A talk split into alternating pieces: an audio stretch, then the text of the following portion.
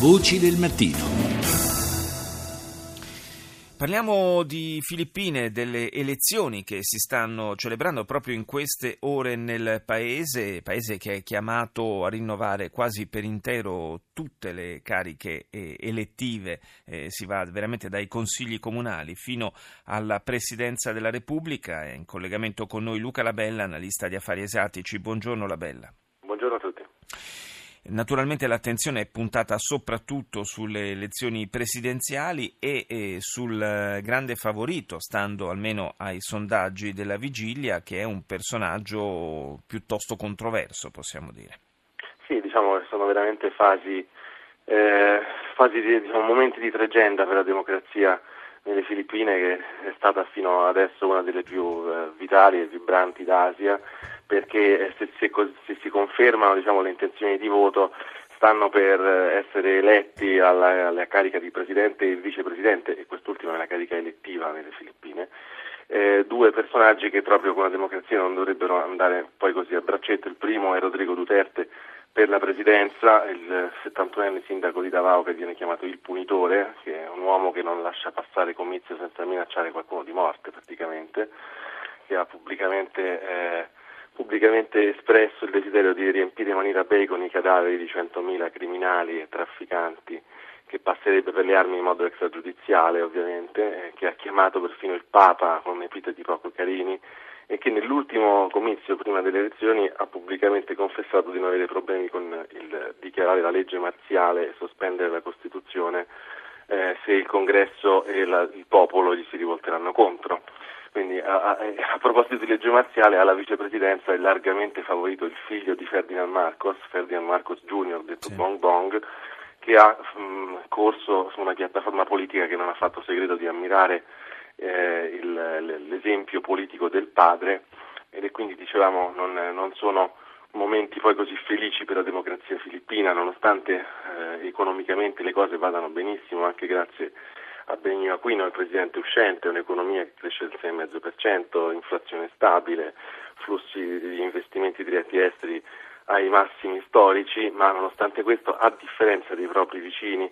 eh, le Filippine non sono riuscite a tradurre questa crescita economica sostenuta in vantaggi per tutti i filippini, un quarto dei quali, e quindi circa 25 milioni di persone, vive mh, nell'indigenza con meno di 3 dollari al giorno, in, in baraccopoli ed è quindi diciamo, potremmo dire un caso di affaticamento democratico se i populisti si affermano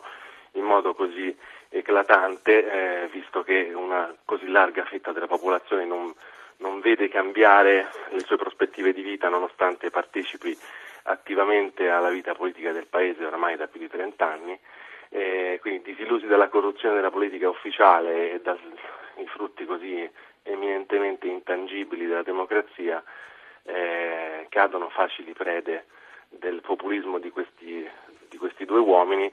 e se diciamo, le intenzioni di voto si confermeranno eh, chi può dire se fra sei anni la democrazia filippina sopravviverà a questo tandem letale di mm. Duterte e Bong Bong Marcos? Eh, sì, fra l'altro tra, tra eh, diciamo, il messaggio di Duterte ha fatto, stando agli sondaggi, ha fatto breccia soprattutto nella, sulla borghesia, oltre che eh, tra, diciamo, la, nella parte più, eh, più umile, più svantaggiata economicamente del paese. C'è evidentemente un eh, una richiesta di, di, ordine, tra virgolette, di, di fare pulizia da, dai, dai criminali eh, che, che, ha fatto davvero breccia nell'elettorato. D'altra parte lui è famoso eh, per, eh, per i, i, modi spicci che ha utilizzato da, da primo cittadino, eh, a, a, volte addirittura intervenendo in prima persona e ammettendo eh, serenamente di fare ricorso agli squadroni della morte.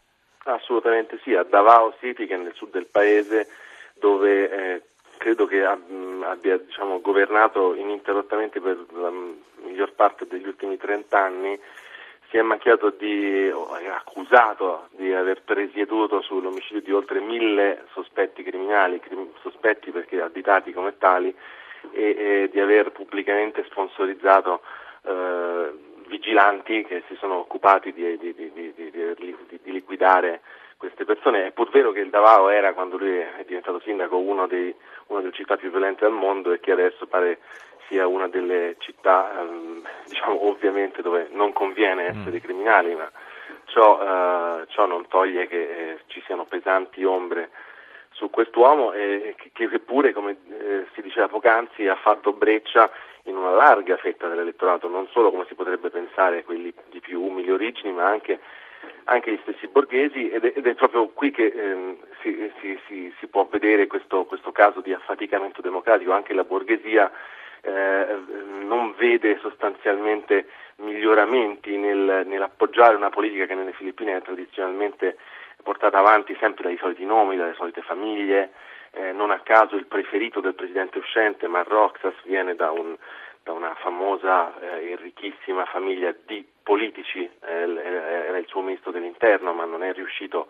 a, a, raccogliere, a raccogliere consensi proprio perché il contesto elettorale non gliel'ha consentito, il contesto elettorale ha virato pesantemente verso l'antipolitica e, e quindi eh, Duterte ha potuto diciamo, fare, come si suol dire, carne di porco in, sì. in, questa, in questa, fase. E, il fatto che nelle Filippine la politica sia una questione, tra virgolette, familiare è confermata anche dal fatto che Duterte ha già annunciato che a prendere il suo posto come sindaco di Davao sarà la figlia, per cui insomma eh, si, va, si, va, avanti per dinastie, possiamo, possiamo dire così. Assolutamente. Grazie, grazie a Luca Labella per essere stato con noi questa grazie mattina. Grazie a voi.